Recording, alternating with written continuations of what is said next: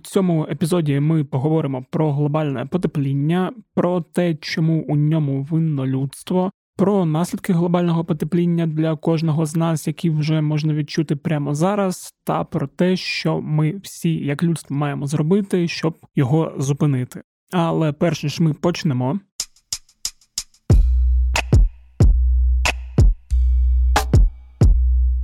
Усім привіт! Мене звуть Федір Попадюк, і це подкаст Кляті питання. Подкаст, у якому я відповідаю на усі ті кляті питання, від яких кидає то у піт, то у холод, то у глибоку яму болю та відчаю. Цей епізод я вирішив зробити по слідах кліматичної конференції ООН у Глазго, яка проходила з 31 жовтня по 12 листопада. Плюс ми трошки зачепили тему глобального потепління та кліматичних змін у попередньому епізоді, присвяченому Києву та його руйнації. Послухайте його, до речі, якщо ви ще цього не зробили, дуже хороший і корисний, як на мене, епізод. Так от. У контексті ставлення до теми глобального потепління я дуже часто згадую американський сатиричний та похабний мультсеріал Південний парк. Колись дуже давно, коли я ще вчився у школі і почав дивитися цей серіал, я побачив серію про ведмедо свино люда він же Менбір Пік. Цей епізод вийшов у 2006 році, і весь епізод автори серіалу висміювали колишнього віцепрезидента Сполучених Штатів Ела Гора, який розповідав про страшну загрозу ведмедо свиного люда, якого, начебто, не існувало, якого видумав сам Ел Гор. Ця істота самотою блукає по землі. Це напівлюдина, напівведмідь і напівсвиня. Коли я дивився цю серію вперше, я не дуже розумів контекст, а потім зрозумів, що контекст там був. Це була така пародія на діяльність Ела Гора, який був екологічним активістом і у реальному не мультсеріальному житті намагався привернути увагу суспільства та політиків до кліматичних змін. Але у той час, у 2006 році, не всі люди ще вірили у те, що глобальне потепління існує, і в принципі було ок е, висміяти як і активістів, так і саму тему та її проблематику. Через 12 років е, Південний парк випускає продовження цієї історії, де виявляється, що ведмедо свинолюд існував насправді, і він почав вбивати мешканців південного парку. Таким чином, сценарісти все ж вибачились за свою невіру у кліматичні зміни і визнали, що тоді були неправі, і в принципі спробували привернути увагу вже сьогоднішніх глядачів до того, що ця проблема дійсно існує, і що саме люди винні у тому, що вона з'явилася. Ось бачиш. Це воно. Я його бачив. Люди ведмесвина. Люди ведмесвин? Чувак, а ти не пригадуєш? Нас попереджали. Той дивак казав нам, що це станеться. Його правда. Інколи мені здається, що більшість наших співвітчизників знаходяться досі у реальності якогось 2006 року, і дуже часто мені доводиться слухати про те, що потепління не існує, що все це природні цикли, все буде нормально, людство не до чого. Планета нагрівається, потім е, остиває, потім знову нагрівається. Так заповів Господь. І ніхто не думає про те, що буде з ними через 20 років, про те, як будуть жити їхні діти та внуки. Всім здається, що все окей, і планета завжди існувала і буде завжди існувати в тому вигляді, в якому вона є зараз. Тому, щоб привернути ще трохи уваги до проблеми глобального потепління, я вирішив поспілкуватись у цьому епізоді з координаторкою програми Зміна клімату та енергетична політика фонду імені Генріха Бьоля Оксаною Алієвою. Давайте слухати. Пані Оксана, добрий день. Дякую, що завітали до нас у подкаст. Як я вже сказав перед записом, ми давно хотіли зробити подкаст про кліматичні зміни, про глобальне потепління. Бо я час від часу дуже сильно так сказати заганяюсь, коли дивлюсь, чи читаю щось, чи слухаю на цю тему і уявляю своє життя через 20, 30, 40 років, і взагалі життя людства на планеті, і часто воно мені здається досить жахливим, якщо там певних моментів не буде людьми зроблено. Вітаю, дякую, що запросили. Ну, давайте поговоримо, яке буде наше життя за 20, 30, 40 років, якщо щось робити або не робити. Станом на зараз, в принципі, вчені вже говорять, що це факт, і більшість урядів, більшості країн з цим згодні. Бо я пам'ятаю, там ще років 10-20 тому було багато дискусій, що типу глобальне потепління воно є чи немає. Я пам'ятаю, як там у поп-культурі в деяких там серіалах на кшталт Саус Парк там висміювалися теми глобального потепління. а Потім вони почали робити епізоди, які за це вибачаються і визнали проблему. Але ну незважаючи на це, я і досі зустрічаю людей які мені кажуть про те, коли там ця тема піднімається, що все це вигадки, ніякого глобального потепління не існує. Типу, це все природні цикли.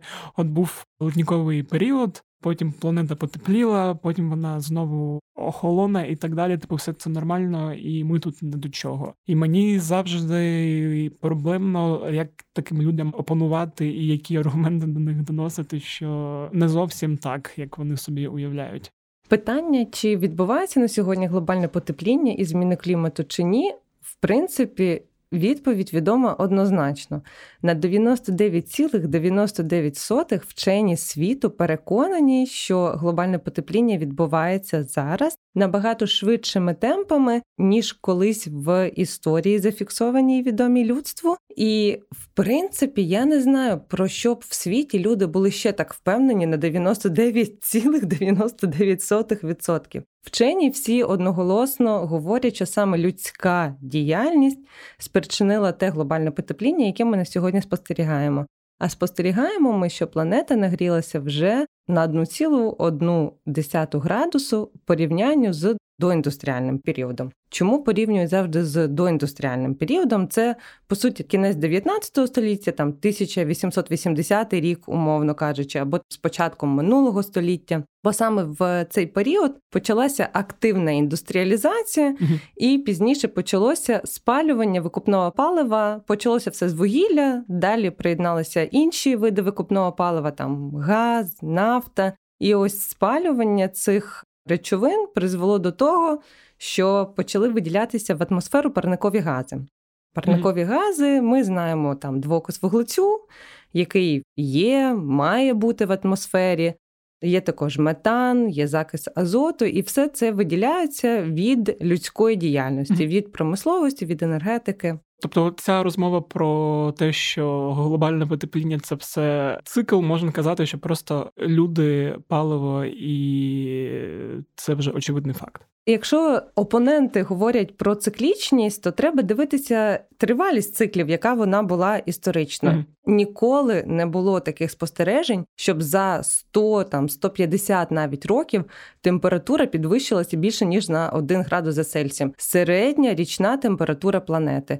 Тобто ці цикли тривали сотнями років. Це те, що найкоротше було, да, наприклад, останній малий льодовиковий період, який був там всередині цього тисячоліття, в районі 1500, 1700, 800 років, навіть це були кілька сотень років, і ось ця різниця в температурі вона була меншою. Угу. Тобто, щоб на один градус змінилася температура планети, це були тисячі років. Вчені е, мають дані щодо того, яка була концентрація ось цих парникових газів тисячі сотні тисяч років тому, бо є ось цей вуглецевий аналіз, коли беруться там викупні рештки. І їх аналізують і можуть сказати, яка була в той час концентрація цих парникових газів. І от є зв'язок між тим, якою була концентрація і якою була температура. Тому зараз вчені вже переконані, що саме через підвищення концентрації парникових газів відбувається підвищення температури планети і відповідно відбуваються зміни клімату. І ті самі дані показують, що ніколи не було, щоб так це швидко відбувалося протягом там 100 років, а не тисяч років і десятків тисяч років. І коли ми проаналізуємо останні роки і подивимося, відколи почала так швидко набирати концентрація парникових газів, ну, наприклад, концентрація концентрація двокису вуглецю з 1750 року е, в півтора рази підвищилася в атмосфері. І подивитися, коли це пришвидшено відбулося, воно співпадає якраз от з індустріалізацією, розвитком цивілізації. Ну, совпадіння не думаю. Mm. Зрозуміло. А от тоді таке питання. Вчені, в принципі, перші, як це завжди бувають, помітили, що є такий зв'язок. В який момент ця інформація була донесена до урядів там провідних країн, так розумію, там Сполучені Штати, європейські країни, що це стає проблемою і що треба щось починати робити? Бо я так розумію, це ж процес він завжди з певним таким е, лагом відбувається, що політики трошки пізніше усвідомлюють, е, що проблема є. Трошки пізніше це дуже м'яко да. сказано, тому що перші доповіді про те, що відбувається глобальне потепління, яке може призвести до зміни клімату, були ще в 1970-х роках. Це були доповіді Римського клубу, їх представляли. Що зробили уряди аж нічого. нічого. В той момент не було довіри, не було розуміння, і ну ми ж розуміємо, що політично вигідно відкидати цю реальність. Угу. Політично вигідно не вірити в те, що людство саме спричиняє зміну клімату. Політично вигідно підтримувати статус-кво, все як є, використовувати всі ті енергетичні джерела, які є, нічого не міняти. Плюс Тому... і фінансово вигідно. І фінансово, да. Тому легше було робити вигляд, що нічого не відбувається, що ніхто нічого не знає і що все буде окей. Потім вже трошки, коли зміни клімату почали набирати обертів, і стало е, не так легко відкидати цю реальність, була підписана рамкова конвенція ООН з питань зміни клімату. Це відбулося в 1992 році. Mm-hmm. Тобто, ну по суті, вже минуло 30 років майже з того періоду. І от тільки зараз я можу сказати, що навіть через 30 років після підписання всесвітньої конвенції, якби всі уряди ж її підписали країн, 197 країн світу. Всі погодилися з тим, що зміна клімату відбувається, але тільки зараз уряди, політики, і не тільки вони, активісти, науковці почали найбільш активно мобілізуватись, і це відповідає там і українській дійсності, коли півень кудись щось там клюне. Оце для світу також зараз працювало, тому що останні 6-7 за різними оцінками, але там до 10 останніх років вони є найтеплішими за всю історію метеорологічних спостережень на планеті. І що печально, що кожен наступний рік є теплішим за попередній і б'є температурні рекорди попередньо. За тим, яка максимальна температура, за ось цим діапазоном відмінностей середньої температури, там, наприклад, влітку 20-го і влітку 21-го року, за екстремальними погодними явищами, за кількістю лісових пожеж і так далі. І так далі, і так далі. І тому очевидна потрібна зараз мобілізація. І це потрохи почало набирати обертів, адже нарешті уряди взяли це в свій політичний порядок денний. Угу. А ще таке питання. Я ж все одно правильно розумію, що якісь кволі спроби все одно там умовно обмежити кількість викидів якимось чином, хоч не всі здається країни дотримувалися цих обмежень. Чи було щось ще? Ну і взагалі, що саме було? Кволі спроби були, звісно, mm-hmm. і це було регламентовано Кіотським протоколом до рамкової конвенції ООН з питань зміни клімату. Якщо говорити про роль України в цьому процесі, вона була мінімальною. Україна є згідно класифікації ООН розвиненою країною mm-hmm. з перехідною економікою. Тобто, ми, в принципі, мали би скорочувати викиди, але на добровільних засадах, тому що ми з перехідною економікою. Викиди в Україні скоротилися з 90-го року порівнюючи, і взагалі 1990 рік як такий. Пік індустріалізації mm-hmm. прийнято вважати за рік базовий, з яким порівнюють там викиди в інших роках. В Україні з того моменту ми спостерігаємо дуже значне скорочення викидів парникових газів. Я ж так розумію, це пов'язано якраз з розвал радянського союзу. Так, абсолютно і зупинка... вірно, і жодним чином не пов'язано з кліматичною політикою. І Україна в рамках Кіоського протоколу намагалася показати ось це скорочення, яке відбулося ну таким історичним шляхом через розпад радянського союзу, через занепад промисловості, як дії зі скорочення викидів, і навіть намагалася торгувати цими квотами, які утворилися від того, що ми в принципі, викиди могли і не скорочувати, а скоротили. Різниця була, ми могли її продавати. Але покупців виявилося не так багато. І це була характерна така відмінність кіоського періоду від того, що є зараз. У 2015 році була підписана Паризька кліматична угода, яка вже визначає добровільні цілі для всіх країн зі скорочення викидів. Але що важливо, кожна країна обирає сама для себе ціль, наскільки скоротити, але порівнюючи з і 90-м рівнем, але є аналіз, який дозволяє порівняти з поточним рівнем. І тому обманювати і робити вигляд, що в нас викиди зараз набагато вищі, і ми їх скорочимо, вже не виходить. І в принципі країни це не роблять через великі репутаційні ризики. Україна також не робить. Україна зараз сприйняла непогану ціль зі скорочення викидів скоротити на 7% порівнюючи з поточним рівнем викиди до 2030 року. Тоді, от ще питання по країнах: хто у нас найбільше забрудники? Я ж розумію, що на першому місці це у нас Китай, скоріш за все, Сполучені Штати. Штати. Ага, Сполучені Штати на першому місці Сполучені Штати, навіть незважаючи на те, що населення в Китаї значно більше. Штати є найбільшим емітентом і історично ага. викидів парникових газів, і тому, в принципі, це є найбільш відповідальна країна за те, що відбувається зараз, але звісно, не тільки США, Китай, Індія. Європейський союз, тобто, в принципі, на сьогодні найбільш розвинені країни через те, що вони споживають більше, mm. вони є більшими емітентами парникових газів і більш відповідальні за зміну клімату і глобальне потепління, яке вже сьогодні є. Давайте тепер поговоримо саме про зміни клімату і що воно взагалі таке. От коли ми там зазвичай про них говоримо, перше, що спадає у більшості людей на думку, це, по-перше, таяння лідників. Але я з того, що читав, як я зрозумію, що потепління це не єдині кліматичні зміни, які будуть наслідком цього процесу. Абсолютно так. Глобальне потепління це щось усереднене. Це як середня температура по палаті. Ми говоримо про те, що середня температура на планеті річна піднялася на 1,1 градуса. Mm. Але глобальне потепління призводить до локальних змін. І ось ця е, різниця. Вона для окремих місць е, на планеті буде проявлятися зовсім по-різному. Для Арктики, Антарктики це таяння льодовиків. І, наприклад, ось в травні 2021 року це був зафіксований просто абсолютний температурний рекорд. За полярним колом, якби на межі полярного колу, температура ставила плюс 30 градусів за Цельсієм, плюс 30 для Арктики.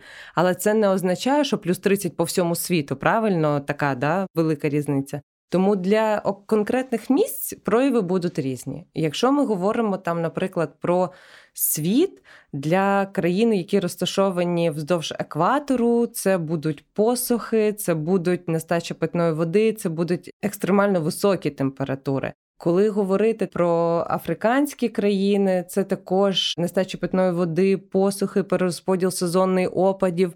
Люди можуть чекати да, на дощ, який, в принципі, може і не прийти в цьому році. Тому, звісно, це буде впливати і на продовольчу безпеку, і так далі. Для України також глобальне потепління проявляється рядом змін клімату.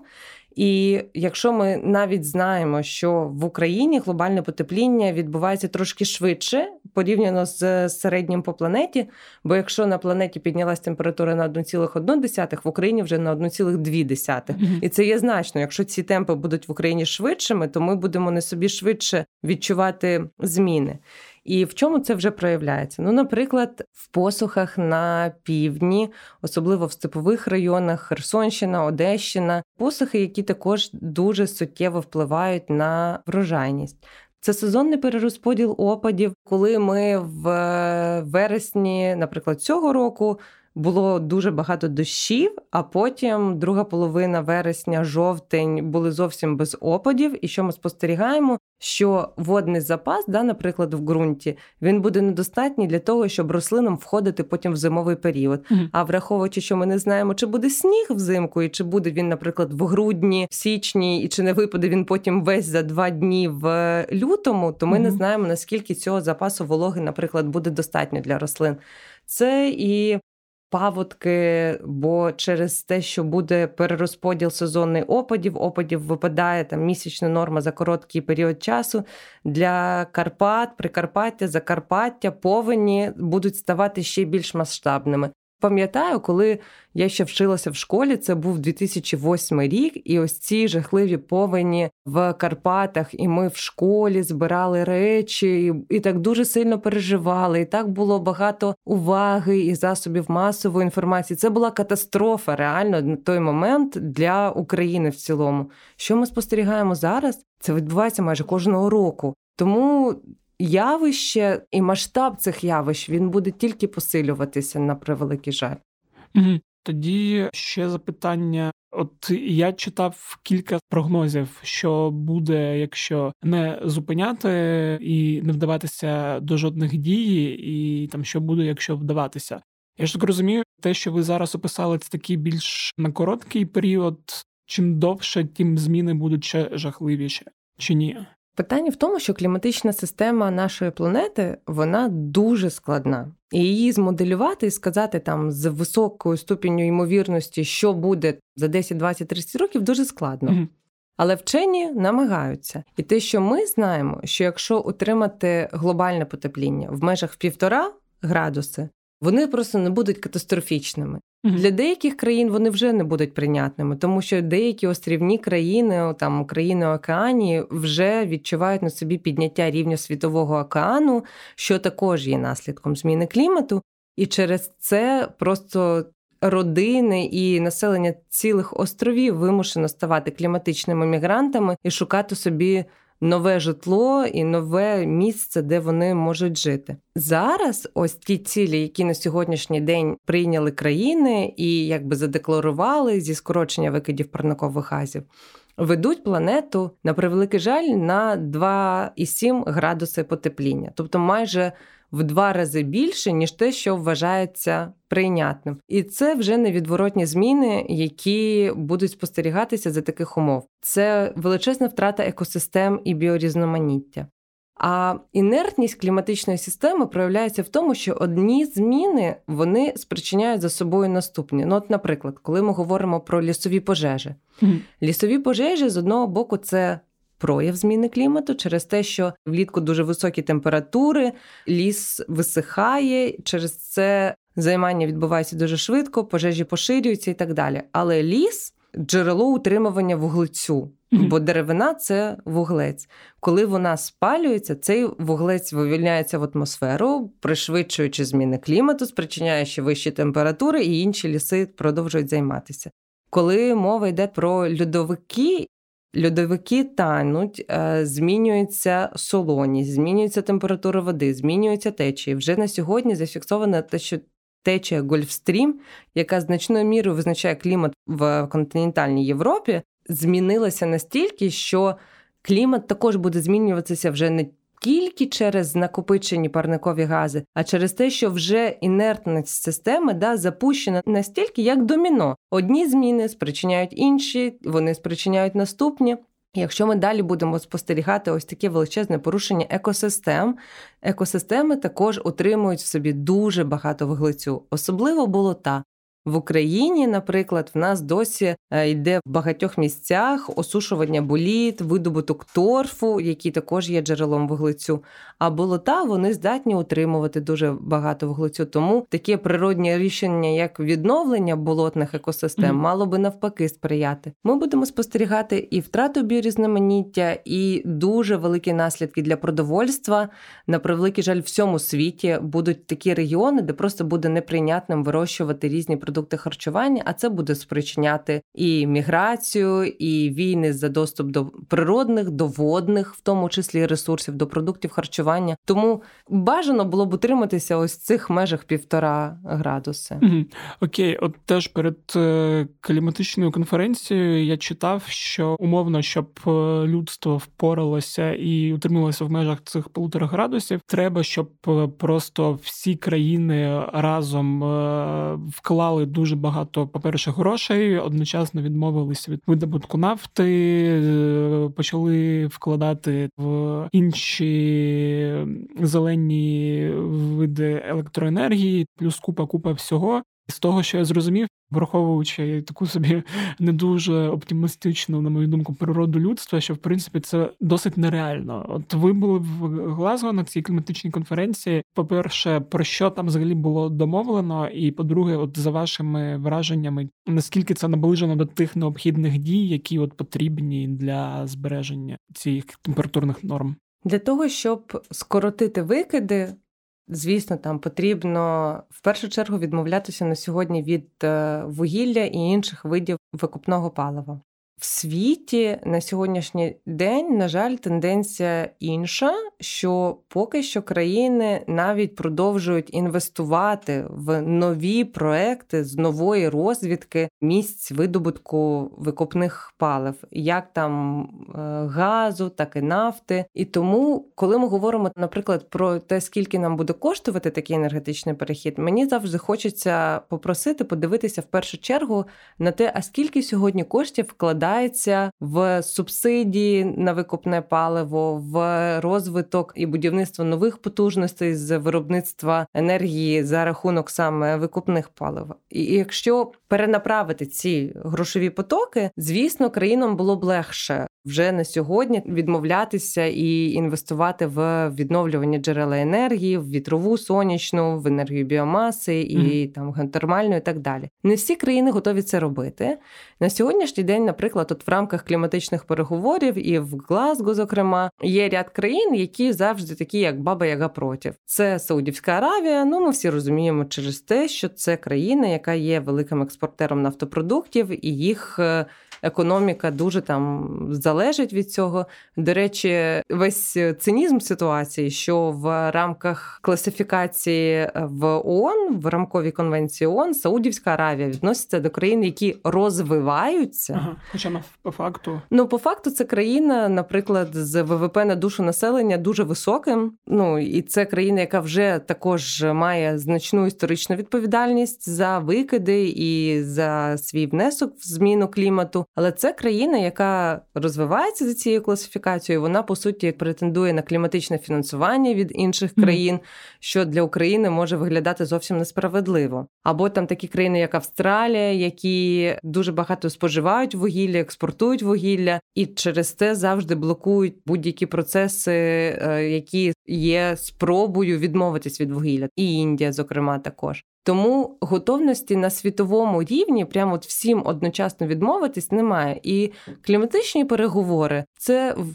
першу чергу, як я це спостерігаю, це все одно відстоювання національних інтересів кожної країни. Угу. Просто багато країн, в тому числі і Європейський Союз, який прийняв зелений курс, і Сполучені Штати, в яких є якби їхній зелений курс, вони бачать для себе можливість саме зростання через цей інноваційний перехід від застарілих підходів виробництва до нових, до нових mm-hmm. підходів виробництва. Але на це, звісно, потрібні кошти. І коли ми говоримо про те, що всі країни мають мобілізуватися, це дуже така тонка грань, тому що в рамках кліматичної, взагалі, дипломатії і кліматичної політики завжди велику вагу має питання справедливості. Mm-hmm. Бо дуже багато країн світу, тих, які розвиваються на сьогодні вони не спричинили значного внеску в зміну клімату. І Вони історично ну ще не встигли стільки навикидати в атмосферу, як.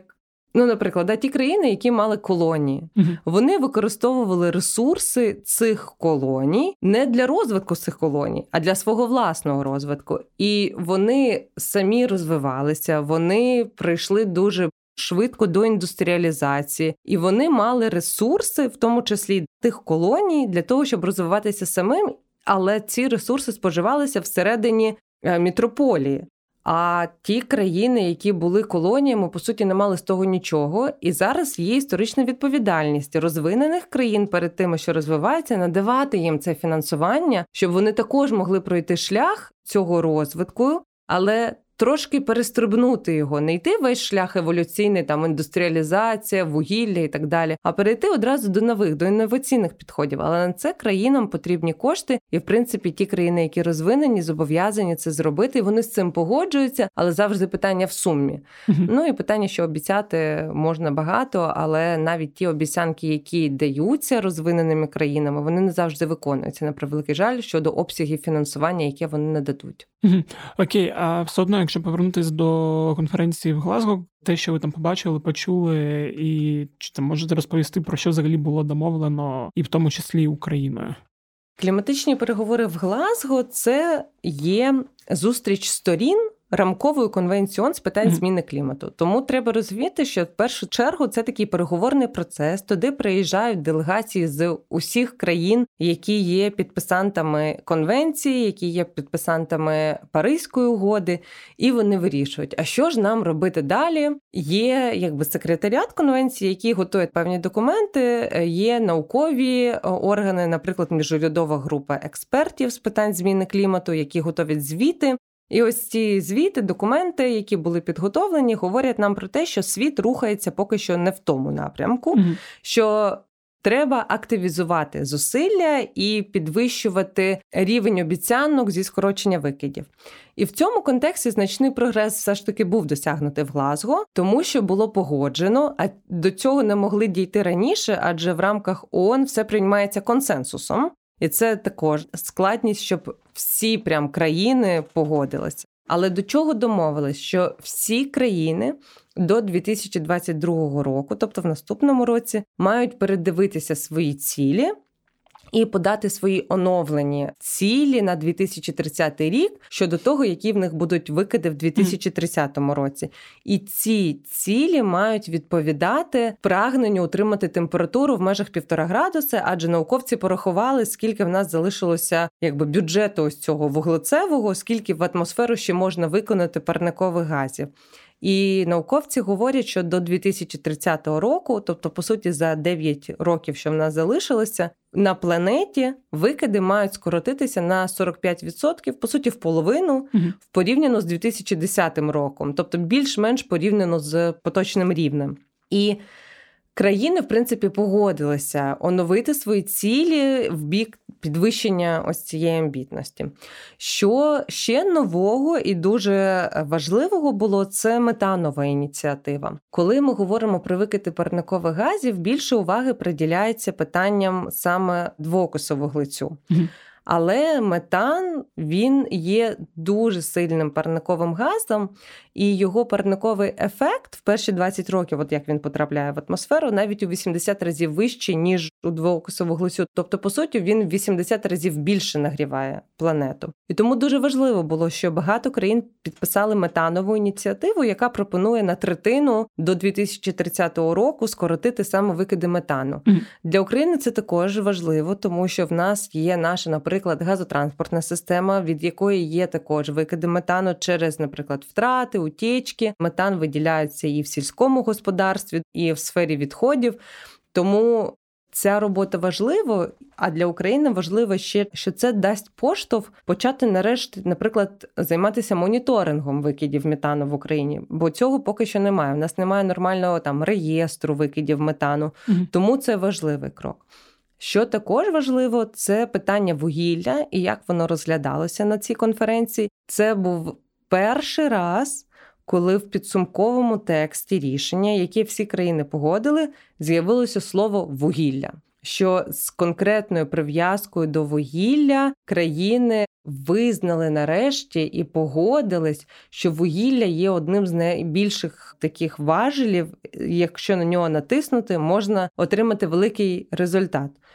Але тут також не все так просто, бо, наприклад, в перших чернетках тексту було відмовитись від вугілля. Угу. І це було б вау, нічого собі. В підсумку через тиск різних країн скотилося до скоротити вугілля в електричній генерації. Тобто слова мають значення, але це все одно перший раз, коли до вугілля є така конкретна прив'язка, і Україна, зокрема. Анонсувала в Глазго, що також планує відмовлятись від вугілля в електроенергетиці. Ага. Це вперше прозвучало на міжнародному рівні. Там є трохи невизначеність з роком, до якого року все ж таки це має відбутись в Україні, адже якби держава заявила про 2035 рік. А найбільша приватна компанія, яка по суті володіє там більше ніж 70% ринку генерації електричної енергії з вугілля, заявила про 2040 рік. Але все одно в межах там да 35-40 року є обіцянка відмовитись від вугілля в електроенергетиці, і це хороший сигнал. Угу. Це також дуже важливо. Ну і були там ще також важливі декларації про, наприклад, збереження лісів, відновлення лісів.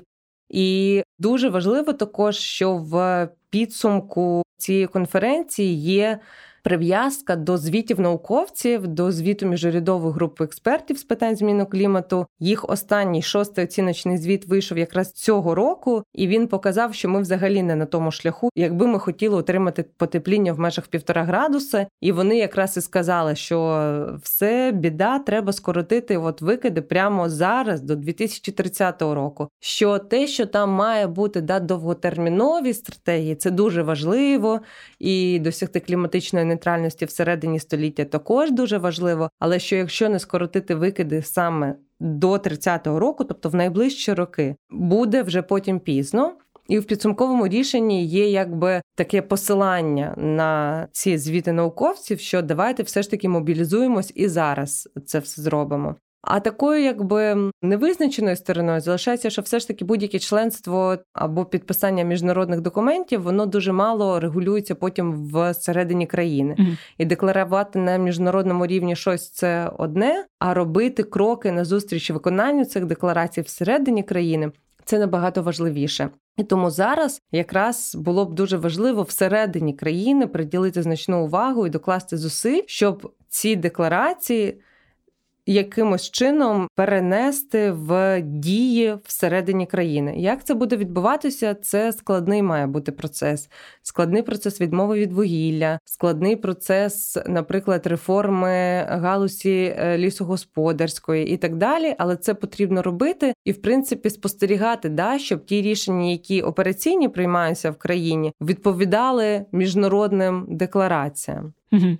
Да, мені у цьому плані цікаво, як воно буде відбуватися в Україні, бо ви вже сказали, що навіть викиди метану у нас ніяк не реєструються. Плюс е, да, у нас майже 70% електрогенерації це ДТЕК і вугільні.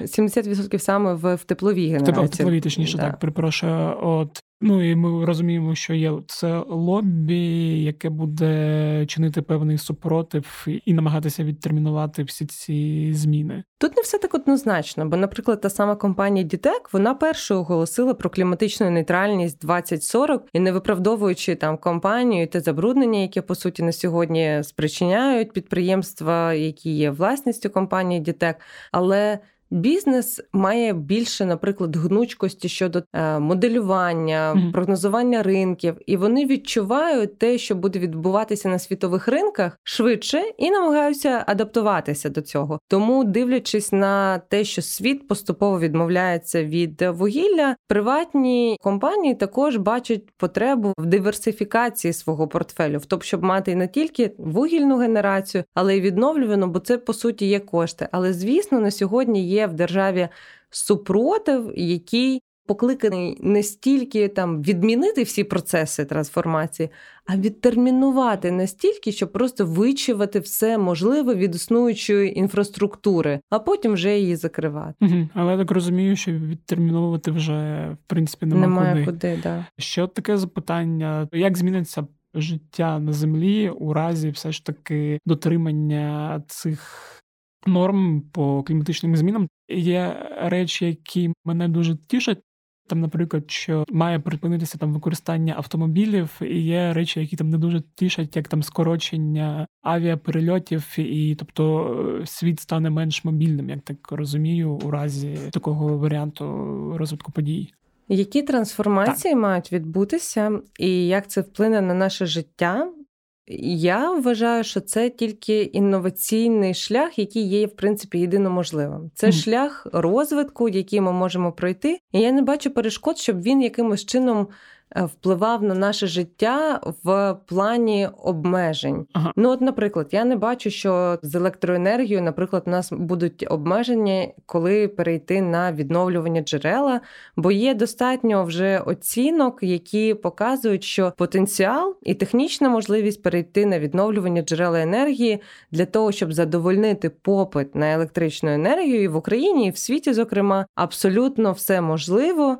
Тому доступ до енергії в нас буде, доступ до транспорту. Вже є технології там електромобільного транспорту, водневого транспорту. Але що мені завжди дуже подобалось, і в контексті переговорів в Глазго також було дуже показово. Всі говорять про електромобілі в контексті транспорту, всі говорять про водень, як важливо да нові технології в транспорті. Але ну давайте дивитися, що вже є. Наприклад, в межах міст де значну кількість викидів спричиняє саме пересувний транспорт, це пересувні джерела викидів, там автомобілі.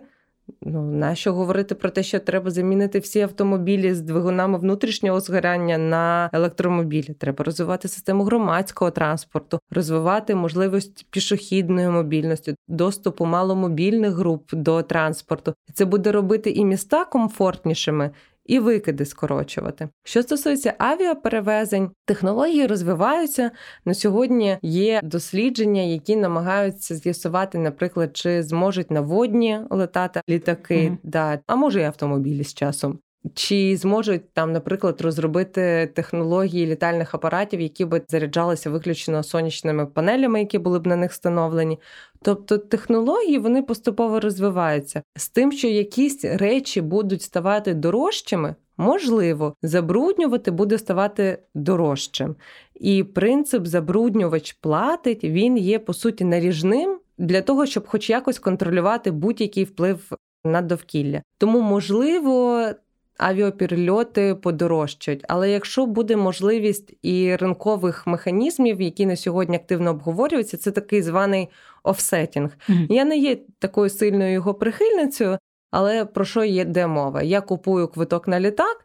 І мені компанія пропонує, що я можу одразу заплатити за те, щоб там десь були викиди скорочені. Mm-hmm. Ну якимось чином, або там дерева посаджені, або ці кошти підуть на якісь інвестиційні проекти мова йде про те, що в одному місці викиди будуть. Компенсувати скороченням викидів в іншому місці. Mm-hmm. Технології прямо от скоротити в найближчі 5-10 років, поки що в стадії розробки, тому компенсувати таким чином, щоб викиди скорочувалися в інших місцях.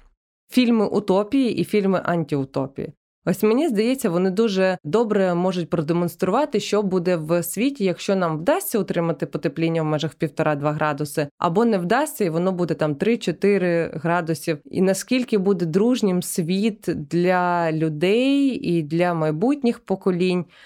Бо це все дуже взаємопов'язано, і екосистеми, і питання справедливості, і доступу людей що би варто було б да, обговорити в контексті обмежень, які нас чекають в хорошому сценарію. Mm-hmm. В сценарії, якщо ми всі, як людство, усвідомимо свою відповідальність перед тим, що ми робимо з планетою. Ну, як сказав Антоніо Гутеріш, це генеральний секретар ООН, і мені здається, краще просто не сказати, що досить ставитися до природи як до туалету. І от якщо людство нарешті це зробить, це буде добре. Але все ж таки обмеження буде.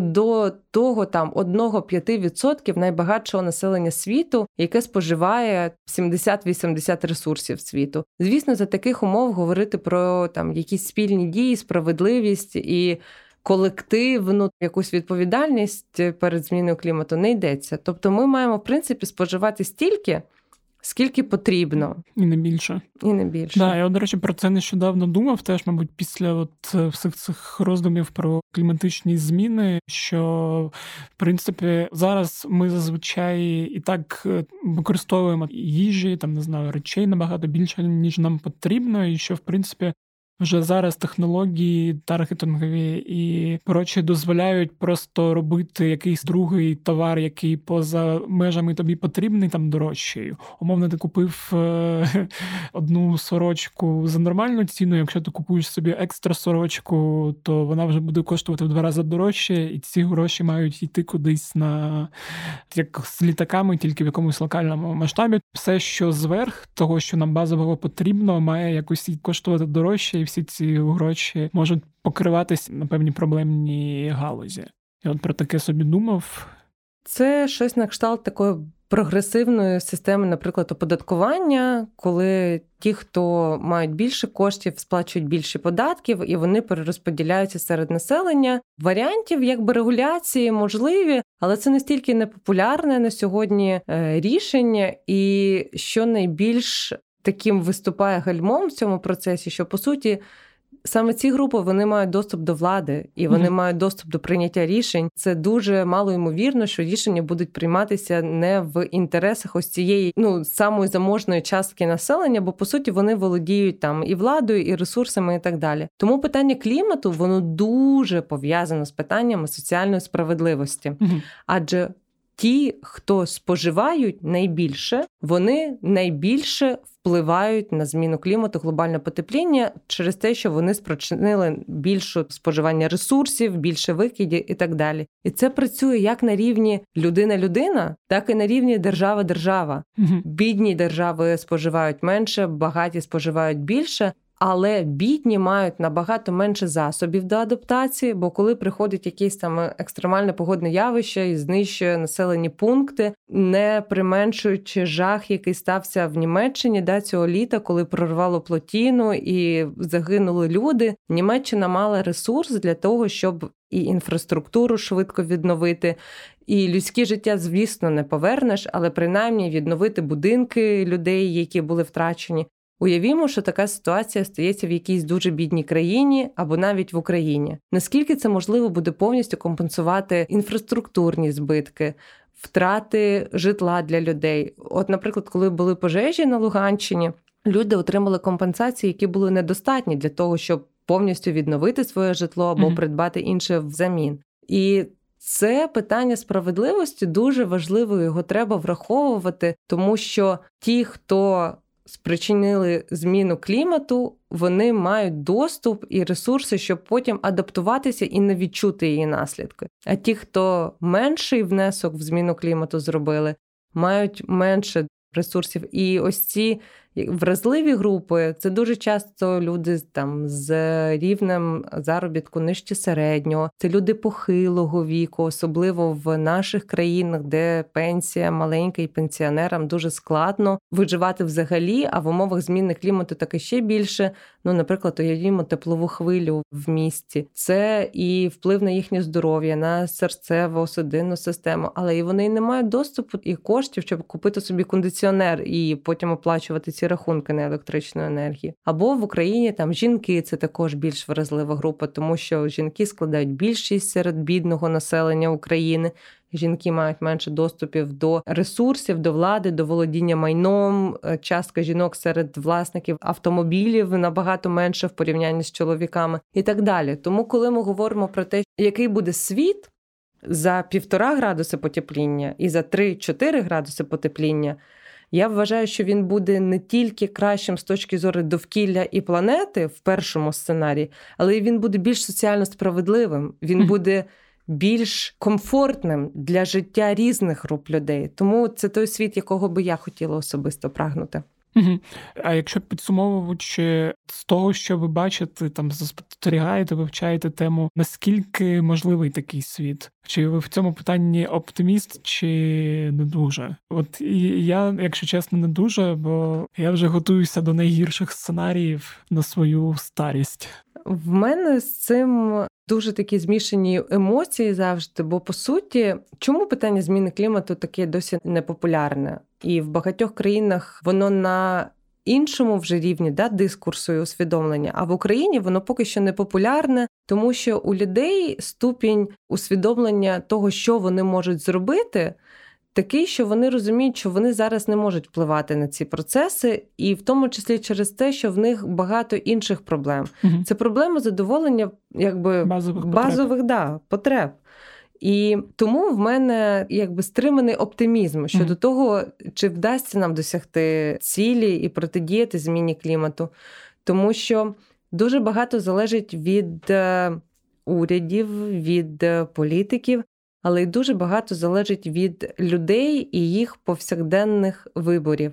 А коли у людини повсякденний вибір стоїть чи обмежити себе ще в чомусь, коли і так вже обмежень достатньо, то це питання знову ж таки справедливості. І дуже часто спостерігається, коли в країнах якихось там, які розвиваються через економічний розвиток, ем, категорії населення там з, наприклад, рівнем доходів е, нижче середнього переходять в середній, вони починають споживати набагато більше.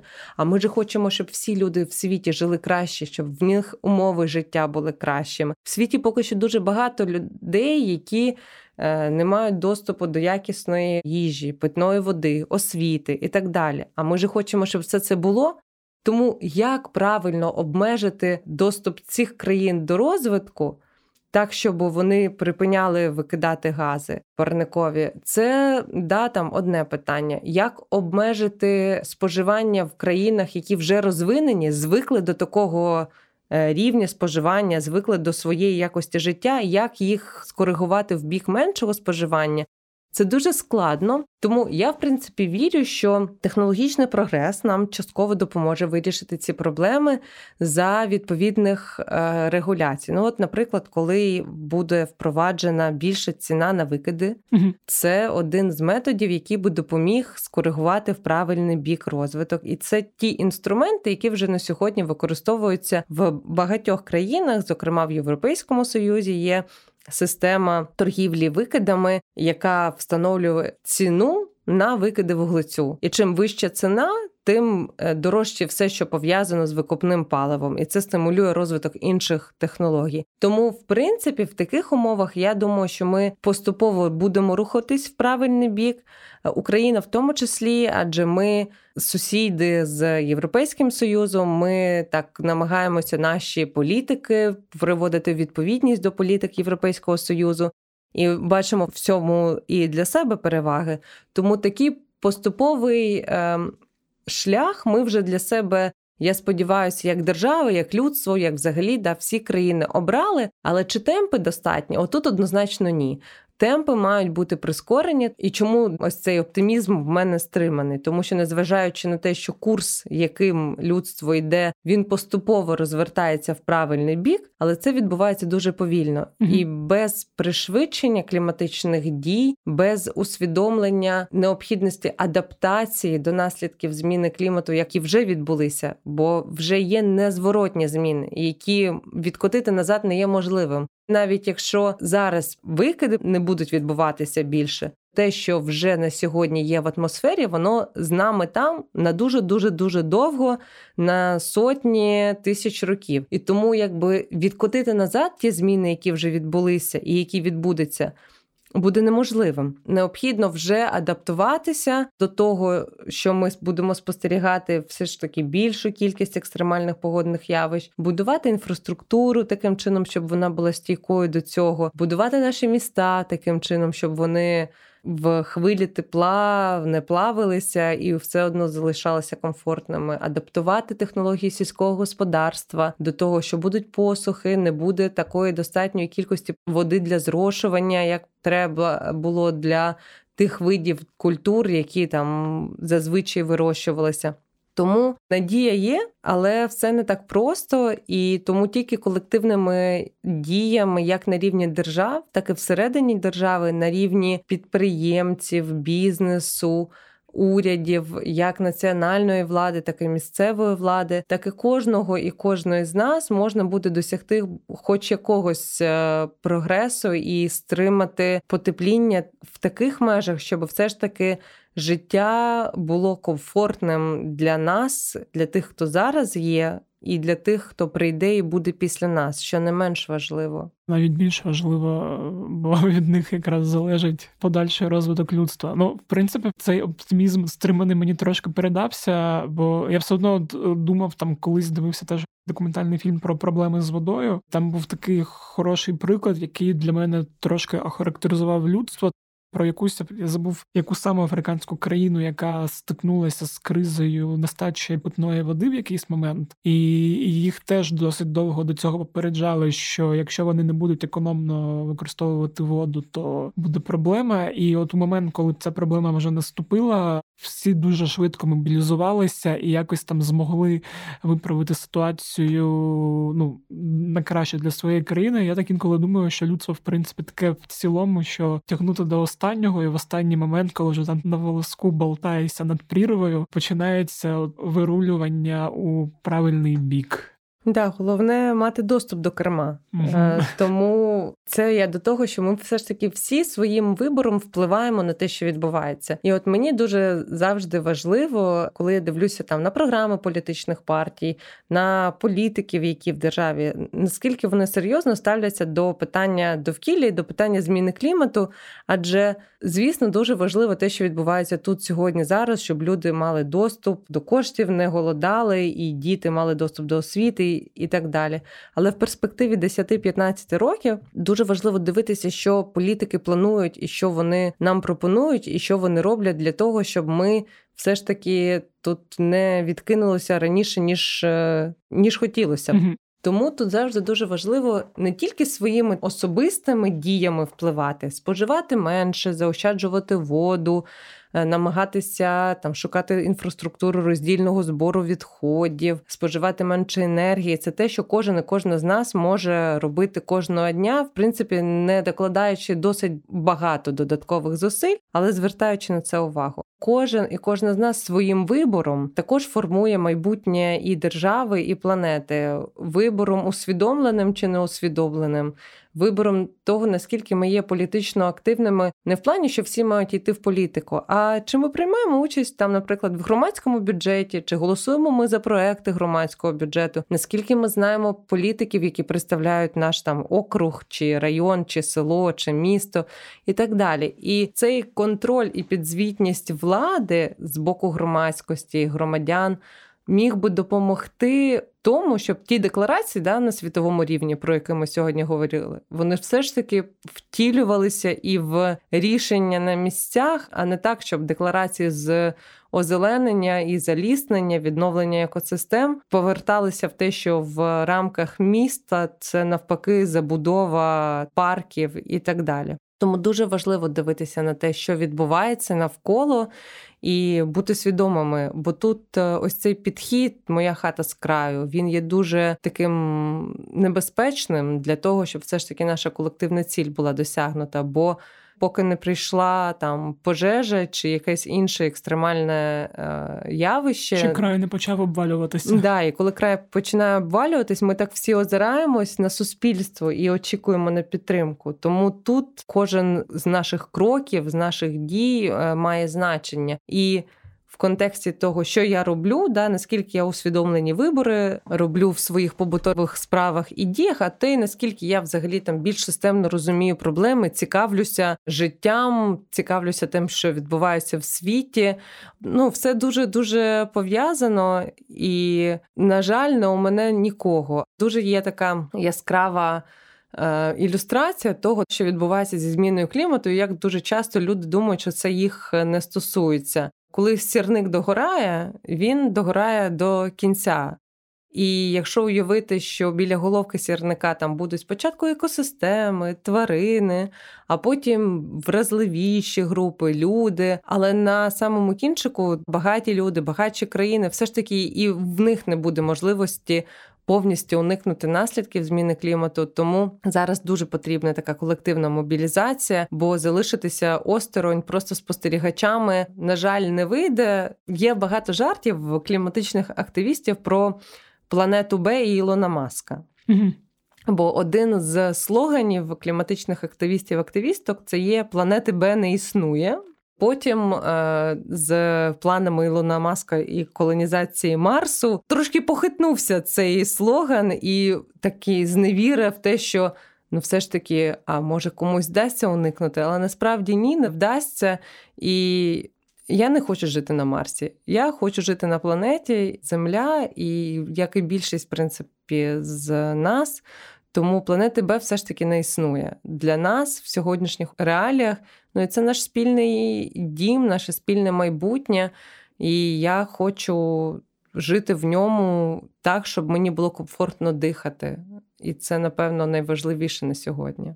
Погоджуюсь з цим. Дуже дякую за цю розмову. Сподіваюся, всі, хто нас послухає, задумаються над чимось більшим, ніж споживання, та будуть прийматися темою екології і дійсно приймати більше участі у політиці в тому плані, як ви про це сказали. Дуже вам дякую. Дякую дуже. Ось такий от вийшов епізод. Сподіваюся, якщо у вас був добрий настрій, то зараз він трошки зіпсувався від тієї реальності, яка може очікувати вас у старості та ваших дітей та онуків.